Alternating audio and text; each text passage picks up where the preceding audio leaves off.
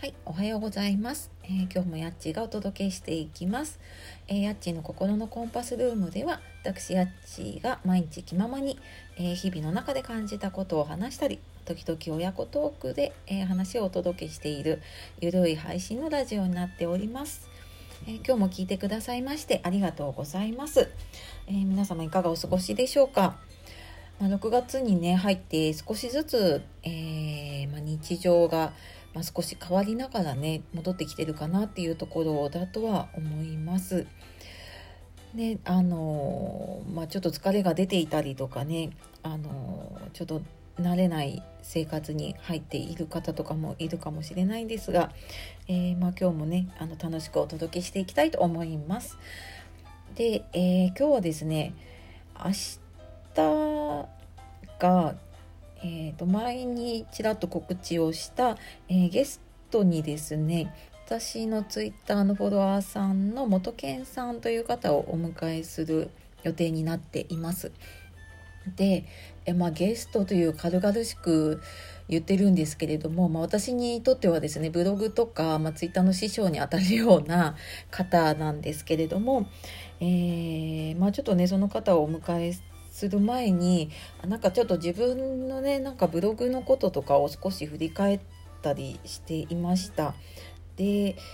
私も一応ねワーママブロガーってそのワーママ働きながらね子育てをして、でブログを書いているっていうワーママブロガーっていうのを名乗っているのもあって、はい、なので、ちょっとね今日はそのワーママブロガーってどうなのかなっていう話をしていきたいと思いますので、最後までお付き合いください。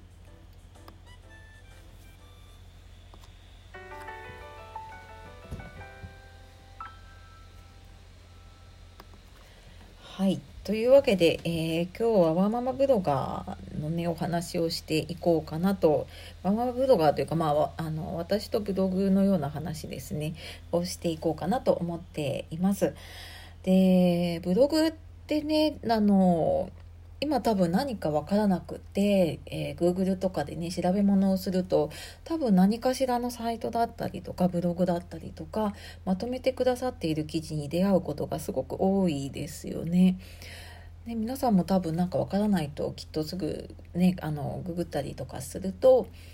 どなたかがその答えを調べてまとめてくれていてっていうのにね出会っていると思います。で私もブログって、読んだりとかね、あとアメーバブログってアメブロって言われてるものをちょっと何年も書いたりしてたことはあったんですけれども、趣味でブログを書くっていうイメージだったんですね。でアメブロって結構ね私も日記のように書いたりしてでいたんですけれども、そんな感じのがブログなのかなと思っていたんですね。で今年に入ってちょっと YouTube とかを見ていた時にブログが稼げるっていう話を、たまたま飛んだ YouTube でねそういう話をしている方がいて、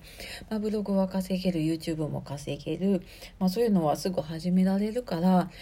始めてみてただどうかなみたいな話をしている方がいたんです。でそれを聞いても私はブログで稼ぐっていうのがもうハテナしか浮かばなくて、ブログ書くのはわかるんだけどブログで稼ぐってなんだろうってすごい思ったんですよ。で多分ねその知らないから怪しいって思っちゃうんですよね。多分人って知らないことって結構あれ怪しいなとかそういうのに片付けてしまうことも多いんですけど、私もやっぱりその時にそれって怪しいやり方なんじゃないかなとかそんなのを思ったんですね。でも調べていってみるとその稼げる根拠っていうのももちろんあるし、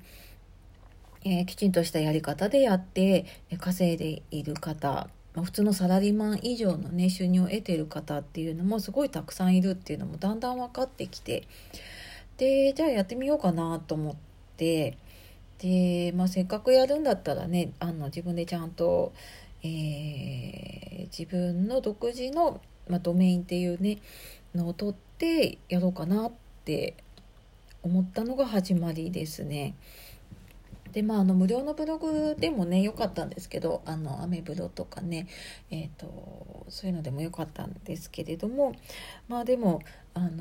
自分のものとして残していきたいなって思ったので、ちゃんと独自でやろうって思ったところまでは良かったんです。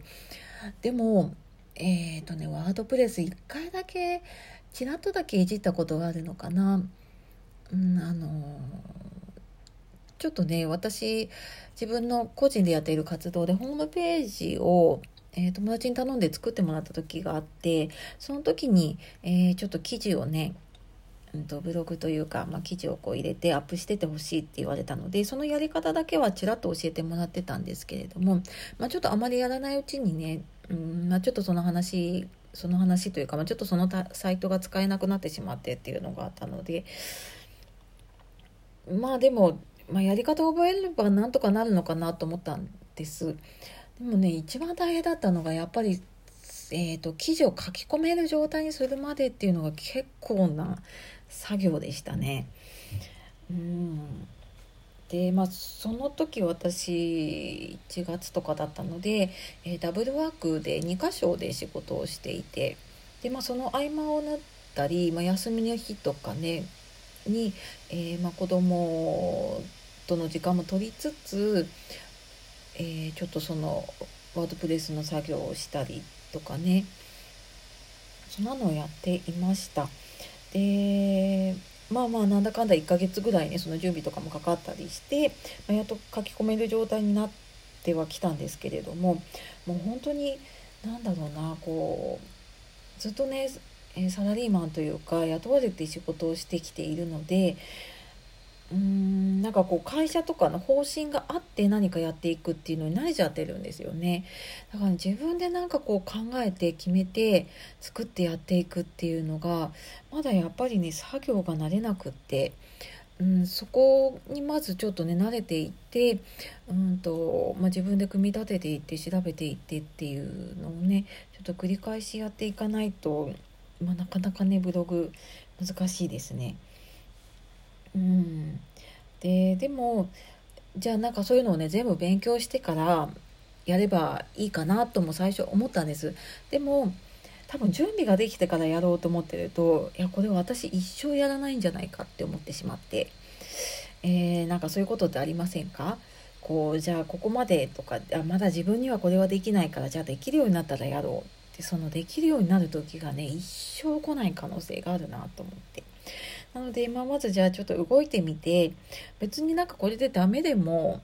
何かを失うわけでもないので、まずやってみようと思ってね、今もやり続けているような感じです。で、そのブログやるまでに、私結構、心理学のね、セミナー受けたりとか、コンサルというかコーチングとかも受けたりして、前にも言ったかな、100万円以上自己投資をしてきていて、でも結局アウトプットとかができていなかったので、もうその自己投資そのままになっているんですよね。確かに自分の本業というかね、仕事では活かせてたりするんですけれども、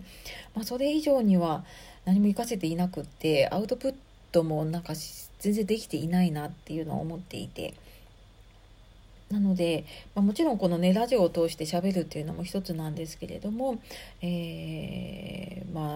ブログってねやっぱり見て、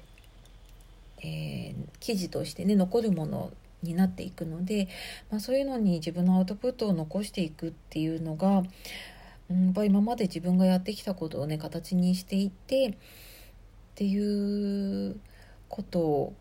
に一番つながるんじゃないかなと思って、今もちょっとねブログ頑張っていこうかなと思っているところです。で、やっぱりね一人で、さっきも言ったんですけどね、決めてやっていくってこれでいいのかなっていうのがずっとつきまとっていて、でそうするとやっぱり壁にぶつかってばっかりになっちゃうんですね。で、そんな時にね明日、登場してくれる元健さんは結構いろいろ相談に乗ってもらったりとかしているので、その辺の話とかも明日聞ければいいななんていうふうに思ったりしています。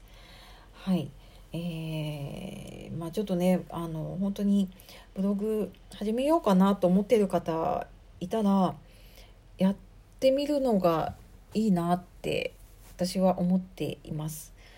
本当にね、大変なことも多いし、時間もかかるし、エネルギーも使うんですけれども、でもね、結構初めて記事書いたりとか、初めてそのサイト立ち上がった時って、やっぱりなんかすごい、自分ででもできたっていう、満足感だったりとか、自分の自信につながっていたりとかするので、なんか、ブログに限らずですけれどもね、何かしらこうアウトプットをする形っていうのをね、作っていけるといいんじゃないかなっていうふうに思っています。はい。というわけで、今日はですね、ちょっと明日のゲストをお迎えするにあたって、私のちょっとね、ブログのお話、どちらかというとちょっと大変だった話ばっかりになっちゃったんですけれども、はい、こんな感じでブログを始めてやっていますっていう話をね、させていただきました。はい、今日も最後までお聞きくださいましてありがとうございました。では素敵な一日をお過ごしください。夜お聞きの方、今日も一日お疲れ様でした。今日もやっちがお届けしました。ありがとうございます。さようなら。